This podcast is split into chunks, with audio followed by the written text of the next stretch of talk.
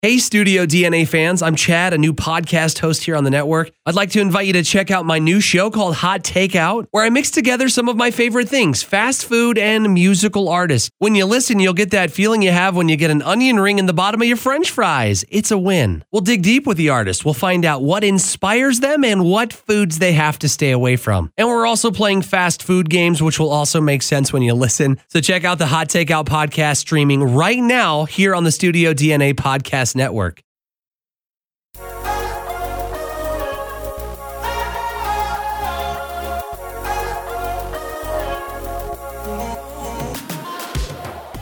Hi, I'm David Stoker, and I want to welcome you to the Better Life and Recovery hashtag Hope Dealer Movement podcast. As a visible and vocal member of the recovery community since 2009, I'm frequently asked questions and for advice from people all the time. Some are curious, some are still using, some are in recovery, and some people just care about somebody who's currently struggling with a hurt habit or hangup. If people in my community have those questions, I guarantee that people everywhere are looking for answers as well. We started this podcast to give you answers and support because not only is recovery real, it is amazing. Hope you enjoy the show. So, welcome back to another episode of Better Life and Recovery. I'm your host, David Stoker, and today we're going to talk. Well, we're going to start by talking about alcohol, and then we're going to blend it into the opioid epidemic and how, how it may possibly be taking the focus away from other drugs. So, what we're going to be talking about is I don't know, we're going to look at some alcohol stats really quick. I was looking at some uh, research and it said that from 2007 to 2017, alcohol related deaths in the United States rose by 35%. Among women, it actually rose by 67% compared to 29% among men. So, what we're seeing is we're having a lot more women that are dying now from alcohol use which is something that we're not talking about. And that's something we're going to talk about. I mean, we have been talking about it some, right? We've talked about it with our youth. And what it said is over that same period of time, teenager related uh, deaths have decreased by 16% among that in that same 10 year period. But the rest of the United States, we have seen it rise. Uh, from 45 to 64 year olds, it's actually rose by 25%. Now, drug, alcohol, and suicide deaths are what they call despair deaths. Uh, it also goes along with stress. So, those are what they say are two of the most common factors. And men tend to crash and burn a lot quicker than women do. Uh, a lot of times, with men, when they have drinking problems, they tend to drink a lot more publicly. So, there's bar fights, they lose their jobs. People tend to be more aware of the drinking problem. Whereas with women, a lot of times what we see is women have distress. Um, and whenever they get distressed, say at work, it's not like a guy. A lot of guys are going to call home and say, listen, I am calling my, uh, I'm going to call home and I'm going to talk to them at home about maybe, uh, you know what, I'm going to go out with my friends and have a couple drinks. So, guy calls up and says, Hey, I'm going to have a couple drinks, goes to the bar, drinks with his friends. And if he drinks over, then he's out in public. And a lot of times there are some things that happen with that. With a lot of women, women tend to, I mean, it's, I don't know, I don't want to sound sexist when I say this, but a lot of women, they still have responsibilities that they take care of. You know, honestly, I, I believe that it's pretty easy for me as a male and this isn't me being sexist, but me saying that a lot of times I work and then I come home and I'm like, okay, I'm done with work, and I just kind of shut down. My wife, on the other hand, is, cooking dinner. She's being a little more attentive to um, the kids that are in the house. And that's what we see with women too, where the man can sit there and call and say, I'm going to go out with my friends and have a drink. The mom's like, I've got to get home and I've got to get dinner ready because the kids are going to be there. And then you're going to come home, you're going to need to eat. So, a lot of times uh, with women, what the study said is that women are going home and they're having a couple drinks with, while they're making dinner.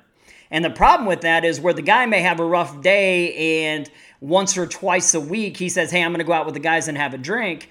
Mom comes home every single day and is preparing dinner and having a couple drinks so it becomes a habit. And then that habit over time can learn to can kind of lead to a pattern of excessive drinking. Um, when it comes to stress relief Uh, the study said 10% of parents believe it's reasonable to have at least two days of drink, two drinks a day to reduce stress.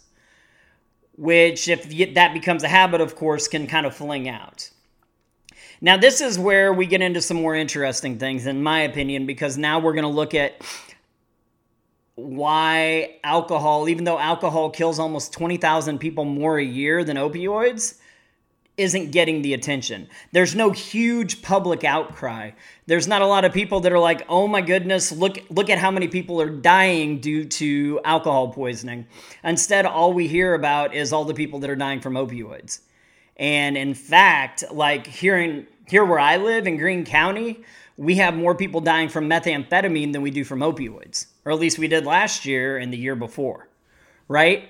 So I would say in the last five years, uh, I don't have the figures in front of me right now, but I think three, either three or four of the past five years, I know it's at least three of the past five years in Greene County, we've had more people, more deaths due to methamphetamine than opioids and yet we hear about the opioid epidemic. Now, we'll get to that in a minute. What we're going to start with, though, is with alcohol.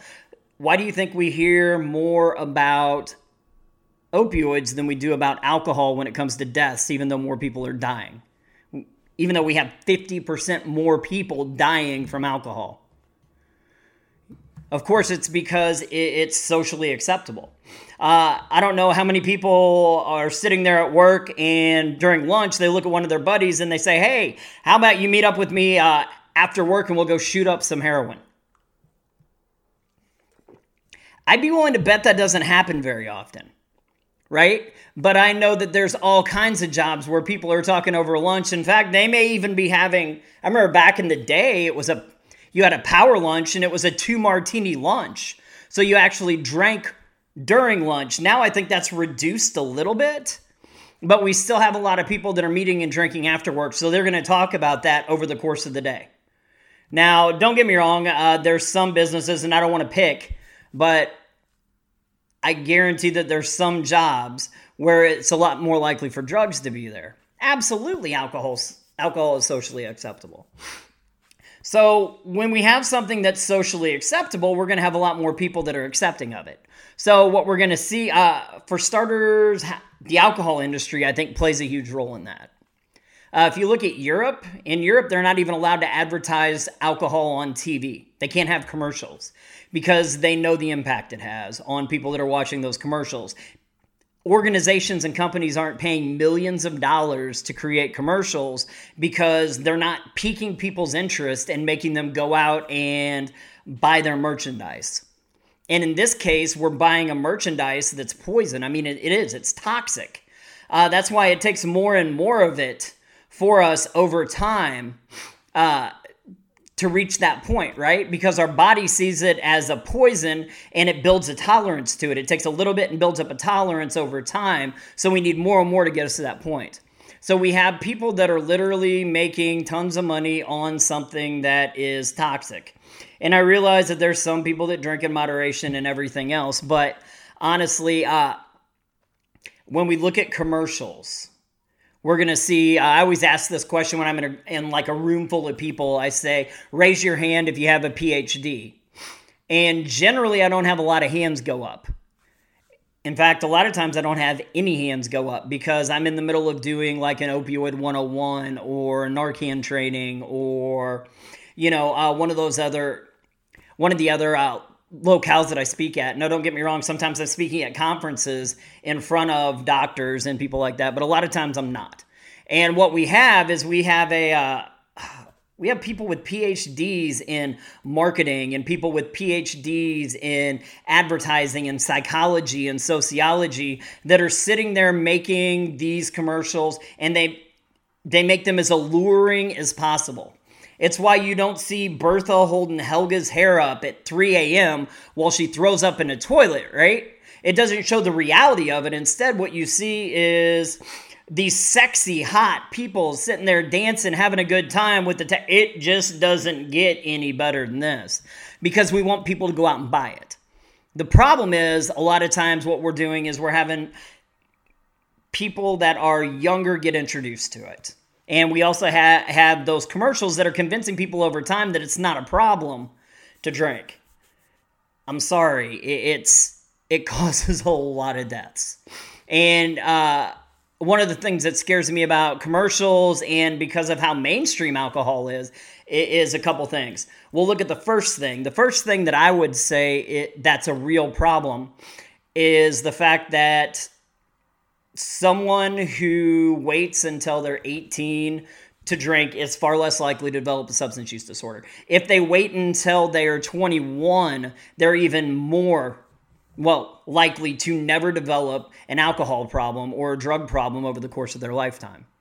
And a lot of times we're not encouraging kids to wait. I mean, I remember when I was younger and people had key parties and everybody thought that those were the coolest parents, right? They'd have everybody come to the house, they'd take their keys that night, let everybody get drunk, and then they wouldn't give everybody give anybody their keys back until the next afternoon after everybody had sobered up, had breakfast, and sat around for a while.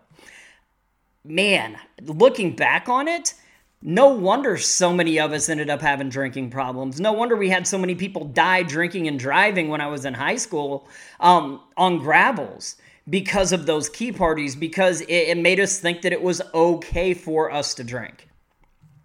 Another problem with alcohol is it impacts the prefrontal cortex. And that's the part of your brain that's directly between your temples, right behind your eyes. It's the part of your brain that says, yeah, that's a really bad idea right? It's that executive thinking that shuts down those bad thoughts. It's why back when I was a bartender, I can't tell you how many times I would break up fights between a guy and his sober driver where at the beginning of the night they had given his you know this guy given his keys to this guy and said listen we're going to drink you're not you're going to drive us home and then at the end of the night, after the alcohol had kind of shut down or reduced the effectiveness of the prefrontal cortex, they were like, That's my car, I'm driving it. And they would literally get into fistfights trying to get their keys back from their buddy that wasn't going to let them drink and drive and kill themselves. So that's another huge problem. And I think alcohol is the gateway drug. Period. I don't care what anybody has to say because I may think that drugs are a really bad idea, especially when I'm younger, you know, um, but after a couple drinks, that part of my brain starts to relax or shut down a little bit. So when I would normally say no to methamphetamine or cocaine or, you know, pills or even heroin, you know, that's the thing that scares me now is I've had kids that I've assessed that are like 20, 21 years old. And when I ask them, what's the first drug you ever tried? They were like, "Oh, the first drug I ever tried, well, it, well, it, well, it was alcohol and then heroin." And I'm like, "How do you jump from alcohol to heroin?" Like when I was younger, that was the no-no drug, right? Everybody has lines that they draw in the sand, and for a lot of us, it started off with either alcohol or weed. We could justify that, especially alcohol; it was legal. So we crossed that first line with alcohol, and then we jumped over to weed because you know it comes from the ground, man. You know, God put it here. Even though I don't see people running around to smoke ditchweed that God actually put here, they want stuff that's been genetically enhanced to have like the highest Delta 8, Delta 9 content, but that's a completely different discussion. We're not going to get into that because when it comes to marijuana, maybe one of these days I'll do one of these uh, live streams or podcast on marijuana and look at some of the negative impacts it has and some of the positive medicinal benefits it has. Because there are negatives and positives to it. I don't care what you believe. If you believe that there's 100% upside and no downside, you're an idiot. And if you believe that there's 100% downside and no upside, you're an idiot. And uh okay, maybe that's a little harsh. Um what's a better word? Uh you are uh, you're uninformed. Okay, uh, and hopefully you're smart enough to listen to facts and be informed. I remember going to a uh, marijuana symposium that they had in St. Louis, and they brought in some of the best minds from around the country. I mean, they had some of the guy. They had one of the professors that said, I think it's uh, University of California, Santa Barbara and he actually is at one of the I think there's only like two or three colleges, but he's one of the professors that actually is legally able to run marijuana research. Like the government grows marijuana, sends it to him, and he's able to do that research. And it was amazing just to see the way people reacted. Uh, whenever he first got up there, he started talking about the negative impact of marijuana. And you could see all of the pro legalization people sitting around and, and, literally looking at each other like, this guy's an idiot. He has no idea what he's talking about. And you saw all the people that were against legalization that were like, yeah, this guy's a genius. Listen to this guy.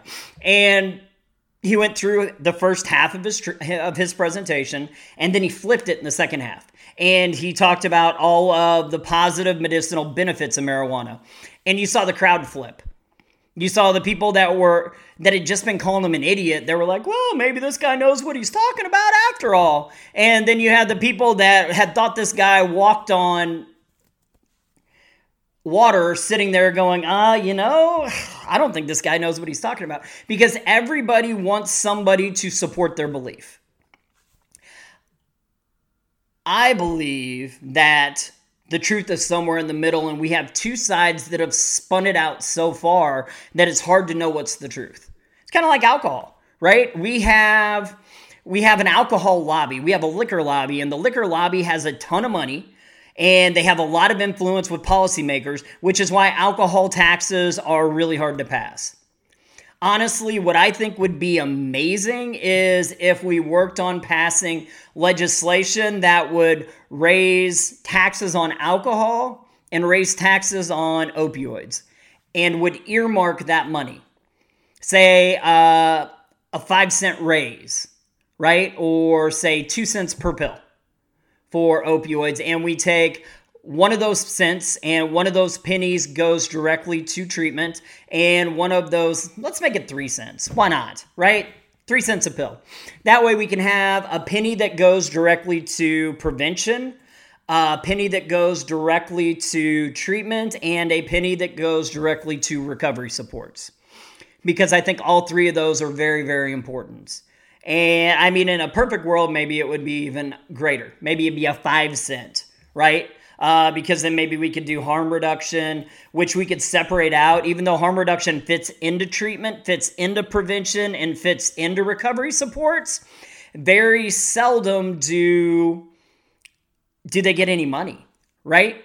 There's very little funding, just like recovery supports get very, very little funding, even though we have a huge impact on outcomes. Just like harm reduction doesn't get a lot of money, even though there is a ton of money that goes. Uh, I mean, there's a uh, what was I gonna say? Um, there's a ton of uh, people that get into treatment through harm reduction. So literally, they're building those numbers. And they're also keeping people alive long enough to get into treatment and keeping people alive long enough to find a recovery. So I really think it fits into everything. And I even think harm reduction can fit into prevention. So I think it literally is in all three. Just like I feel recovery supports can work on all three, but I feel like you need to, to fund them out of separate pots. And let's not do the crap with this money like we have done with, uh, say, in Missouri, we had uh, gambling. And the money that was made from lottery was supposed to go to, say, education. And what happens is it's not earmarked to be added on top of education. So, what that means is instead of there being extra money for education, we just reduce the amount that the state allocates for education, and then we take the money that came from gambling and we throw it in there on top. So now it's still getting the exact same amount, or maybe less, but we can say, oh, look, gambling went in there, but it's not actually impacting it at all. So if we were to make, if we were to pass one of those taxes, like a four or five cent tax uh, on liquor or a four or five cent tax on opioids per pill, what we would need to do is say that's supposed to go above and beyond what's already allocated. Otherwise, we're really not going to get any more money, and that sucks because that's what we see over and over again. And that's why we have people that are still dying while they're waiting to get into treatment. And maybe that's where we're going to flip from talking about alcohol and jump over into the opioid epidemic. We'll talk about the opioid epidemic a little bit. Still got a little bit of time here, and I'm kind of like a rabbit right now, and I'm running down a couple different uh, trails because I didn't have a great set of plans for what I was going to talk about today. I want to talk about how we're seeing a huge increase in alcohol deaths uh, how we have almost 50% more people who are dying every year from alcohol compared to opioids, and yet all the attention and focus is on opioids. But now, while we're talking about why there's all this attention and focus on opioids, what I really want us to stop and look at is how that focus has taken away from uh, all the other drugs. Okay, we were talking about the opioid epidemic, and here's what we've seen with the opioid epidemic is we have seen it get all of the attention, even though we have increases in people dying from alcohol, increases in people dying from opi- uh, from methamphetamine, increases in people dying from benzodiazepine, increases in people dying from cocaine. We have states that have more amphetamine and methamphetamine deaths than opioid deaths, like, say, Oregon. And we have counties like Greene County, where I live, where Springfield, Missouri is, that have more people dying from methamphetamine overdoses than we do from opioid overdoses. So that really scares me. All that attention that's going. And what's happening is now we have things, and I saw somebody mention this earlier today because you really need to look at medication and realize that there's a lot of people, uh, especially people with opioid use disorder and some people with alcohol use disorder, that are helped by medication. There's multiple pathways to recovery, and just because their pathway isn't, say, abstinence like your pathway is, it doesn't mean that their pathway is wrong, right? So if somebody's prescribed medication and that's what's helping them, then let's support that. It's keeping them alive. And I know a ton of people who had lives that were complete train wrecks that through medication, psychopharmacology, now are living their best life. They are living a self directed life. They're striving to reach their full potential. They are doing everything that is defined by the SAMHSA definition of recovery, which is a great definition of recovery.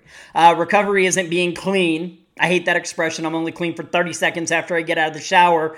The rest of my day, I'm in long term recovery, but I don't like clean because clean just means abstinent. And if all you're after is abstinence, then you're shooting way low. I don't want you to be clean. I want you to be in recovery, and that means that you're striving to reach your best life. So, what that means to me is that I will never reach it. Hopefully, you are always striving to make yourself better, and that's what recovery is. So recovery is amazing. I hate the fact that that we're losing focus on that. So now I said some people need medication, and we keep saying that. Well, we keep hearing that medication is the gold standard for recovery. And they're not throwing on the end of there, medication is the gold standard for recovery from OUD, opioid use disorder. Instead, they're saying medication is the gold standard for recovery. And I had a lady that I talked to Friday, Thursday or Friday on the phone. It was Thursday because I was at a board meeting Friday. Um, I talked to her Thursday on the phone, and she was she was frustrated. And as I talked to her, she had contacted three different people who had directed her towards uh, a certain treatment facility because they uh, allow, because they put people on medication for their substance use disorder. And I I'm like, okay, so where's the frustration? And she was like, well, you know, I'm trying to figure out what medication is going to work best for my son. And I was like, oh, well, what's your son's, you know, what's your son's drug of choice? And she said, well, my son uses methamphetamine. I said, what else does he use? And she said, well, he smokes weed on occasion when he's been up for too long to help him mellow out a little bit. She said, but all he does is methamphetamine and marijuana and people keep telling me that I need to go to a treatment center that that will prescribe a medication. She said and yet when I tried to research it, I couldn't find any medication for methamphetamine. But yet they told me that it was the gold standard for recovery, and I want my son to be in recovery. And I said, "Oh, well, there's no medication for methamphetamine. There's nothing that's FDA approved." So she's frustrated, and I don't blame her for being frustrated uh, because medication is not the gold standard to treat cocaine use disorder, amphetamine, methamphetamine use disorder, benzodiazepine use disorder. It's not the gold standard at all. And yet this is what she was hearing instead of here instead of somebody saying and nobody I was like did anybody ask you what your son's drug of choice was and she said no they just each told me that I needed to get a hold of that they could get a hold of this treatment center um, and help get them in. And I'm like, well, did they give you the number to call in? And she said, no, they said that they would make the connections. And instantly I'm thinking, oh, okay, so you were talking to, she'd actually been on Facebook and two people from Facebook and one person, uh, she called uh, one of the numbers that she'd seen on TV. And that's one of the problems is we have people that are connected to treatment centers and instead of somebody sitting there and taking the time to talk to her about her son and what his drug of choice was and those types of questions, they're instantly directing him to treatment honestly, if you're directing somebody to treatment and you don't do at least a mini assessment, how can you direct them to the right treatment? Because we have different treatments out there, like treatment facilities, and some of them specialize and, and they do really good work for certain populations. Like, say, if somebody has an amphetamine use disorder, or if somebody has OUD, or if somebody has post traumatic stress disorder or co occurring disorder, right? So we know that we need to be aware of where we're directing some people. And there's some people I won't even direct to treatment, right? Because that's another thing. If I have somebody that's just smoking weed, I've, I've told multiple parents do not send your kid to treatment. Oh, well, he's smoking marijuana and he needs to go to residential treatment. And I'm like, no, you're going to put him in residential treatment with people who are doing heroin and methamphetamine, and he's going to come out of there worse than he went in. Why don't you just start off by having your kid see a therapist? Right? Maybe there's a mutual support group we can get them into, like a young people in recovery or a uh, smart recovery adolescent and teen, because we have mutual support groups now that are directed at working with youth. And that's a great thing to put a kid in with other kids people they can relate to instead of putting them into I don't know. I, I don't want to hit on all meetings, but I will say there are m- meetings out there that are more predatory than others. I've seen people walk into a meeting and get treated like fresh meat to a grinder, and that's really scary.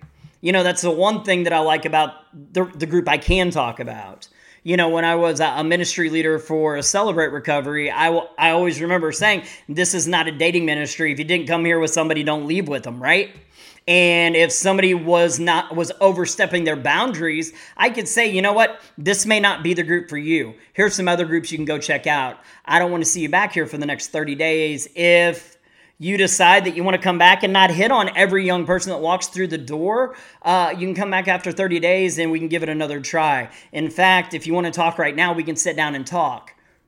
Right? But I don't need to victimize other people or have other people preyed on that are at those groups. But anyway, that's a whole nother rabbit trail, and I've gone way off, but I don't know. Maybe that's the reason people listen or watch this. I have no idea. Honestly, uh, maybe you can tell me why you listen or watch this. That would be interesting for me. So, bottom line multiple pathways to recovery. Not all of those pathways contain medication. Medication for opioid use disorder tends to be the gold standard. We have the best outcomes, right? I can look at research and see that people who are prescribed, let's just say buprenorphine, but like a uh, Suboxone Subutex, methadone are going to have longer life expectancies than people who are not prescribed medication with an OUD. And dead people never find recovery. That's an important thing to hang on to. And for those church people out there, uh, I feel I should throw this in. Uh, if you truly care about somebody's salvation, dead people will never get saved. You can't redeem a dead person's soul. So maybe we should support things that keep people alive, like syringe access, like medication, and some of those other things, so that we can actually have a. Uh, man, so that we can actually have people living long enough to find recovery. Because that's what this is all about is people finding recovery.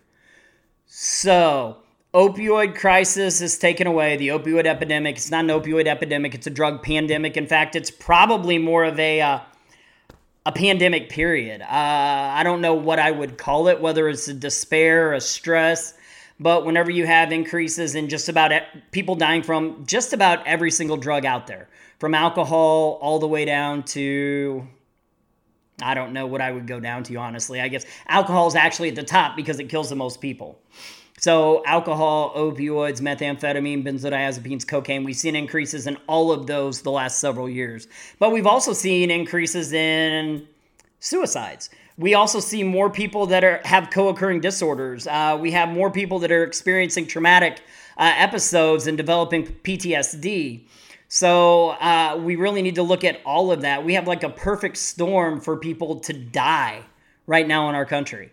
And I'm going to say it's been that way before Trump came into office. For anybody that wants to blame it on Trump, I don't think it's a, a president's problem because this has started a while back. It didn't just start in 2016. We were seeing increases in overdose deaths prior to 2016. Like I said, with alcohol from 2007 to 2017, the alcohol alcohol related deaths rose 35%.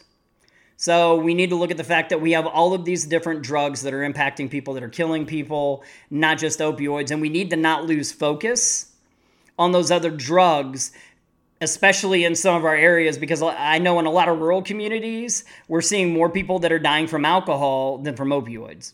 And I know, like in Springfield and other states, even like I said, uh, Oregon, we're seeing more people die from methamphetamine overdose than op- than heroin overdose. So we need to be very, very cognizant of those problems and realize that we're missing people if we keep focusing on OUD.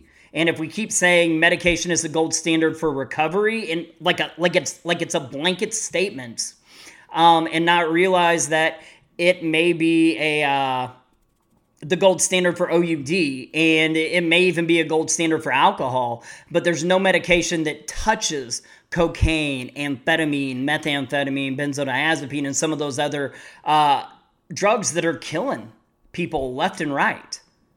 So um, I don't know. I, I guess this is kind of where I'll sign off on this. I don't, because I feel like I'm rambling on and on.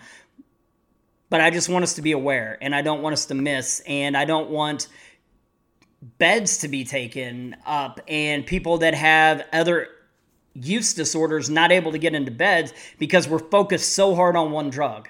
I will tell you now yes, opioids kill people faster. It ends people's lives faster. But methamphetamine destroys people's lives faster. That's my opinion. But most people I know that are using opioids, they crash, they sleep, right? Most people that are using meth, we stay up for days. Sometimes we stay up for a week at a time, so we have a lot more time to get into trouble. And then uh, we have those other drugs that blend in with it. So I don't want to play one end against the other. Yes, we have more people. Uh, it's killing people quicker, and we have more young people that are dying from opioids. And I think that's why there's that laser focus. But we've got a lot of young people that are dying from other drugs too, and we need to not lose that focus.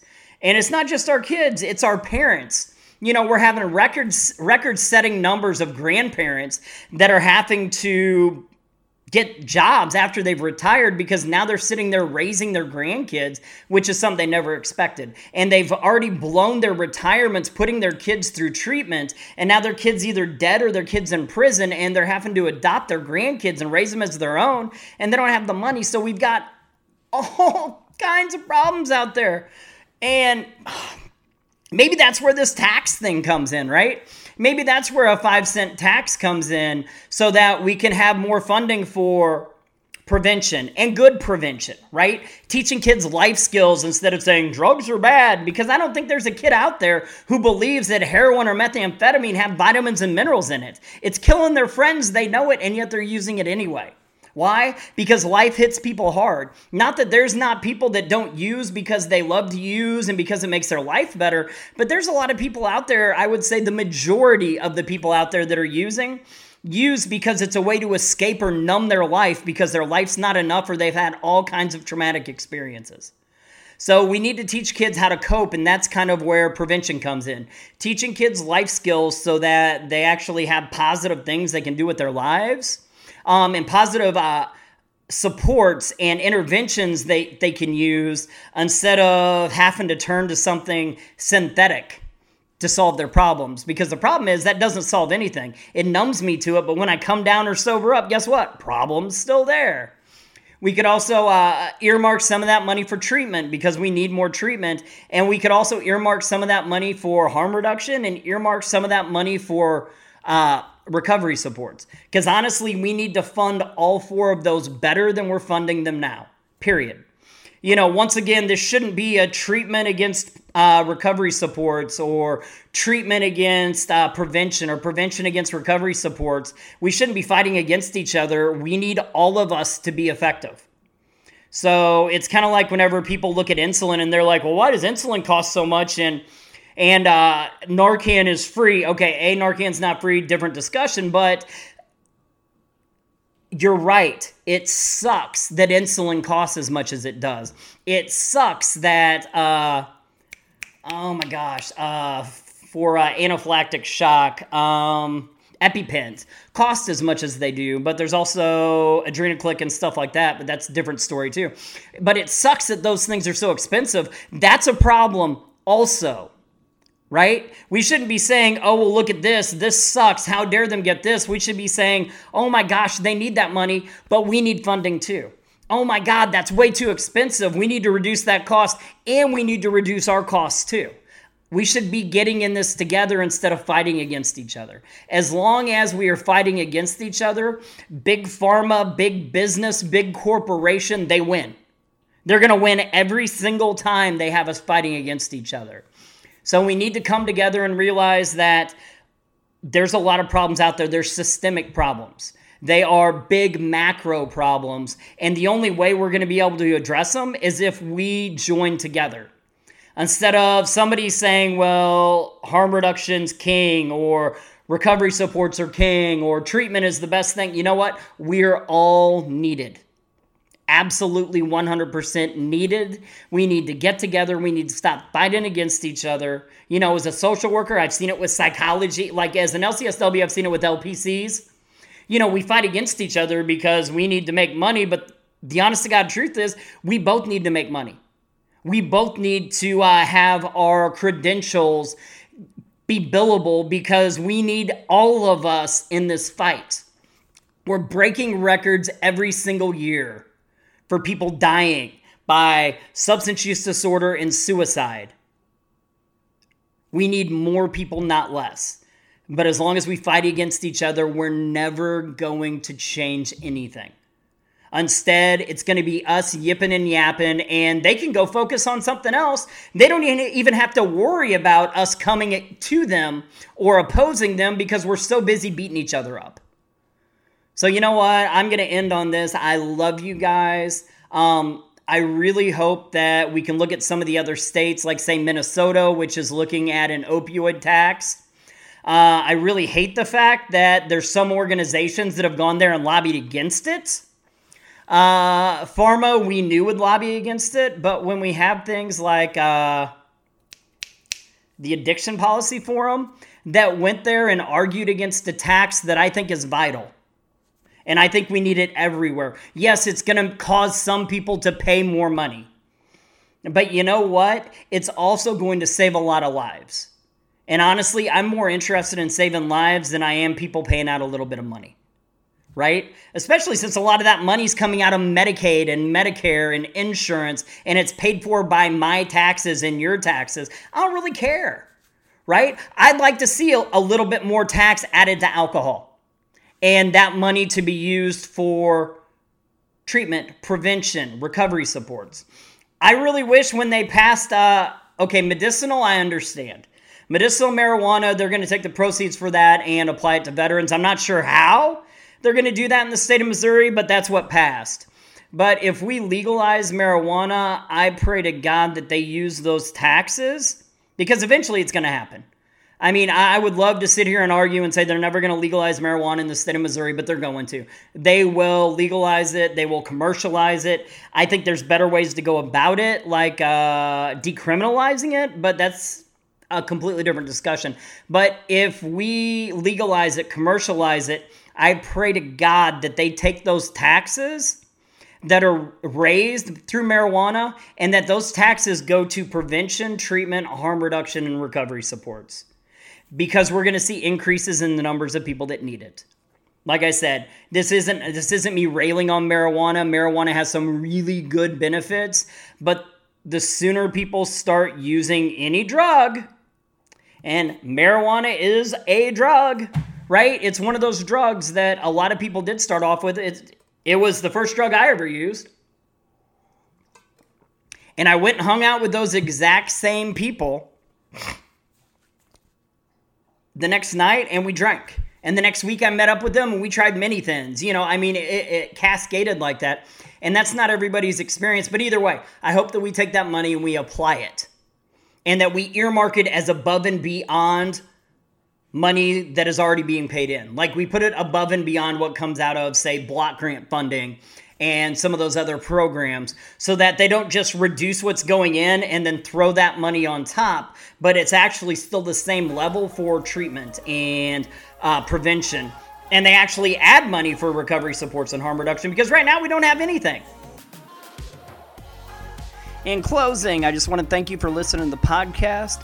Please join us every week for new episodes. If you want to connect with us further, if you have any questions, topics you'd like to hear in the future, or maybe would like to be on the podcast sometime, you can connect with us at betterlifeinrecovery.com.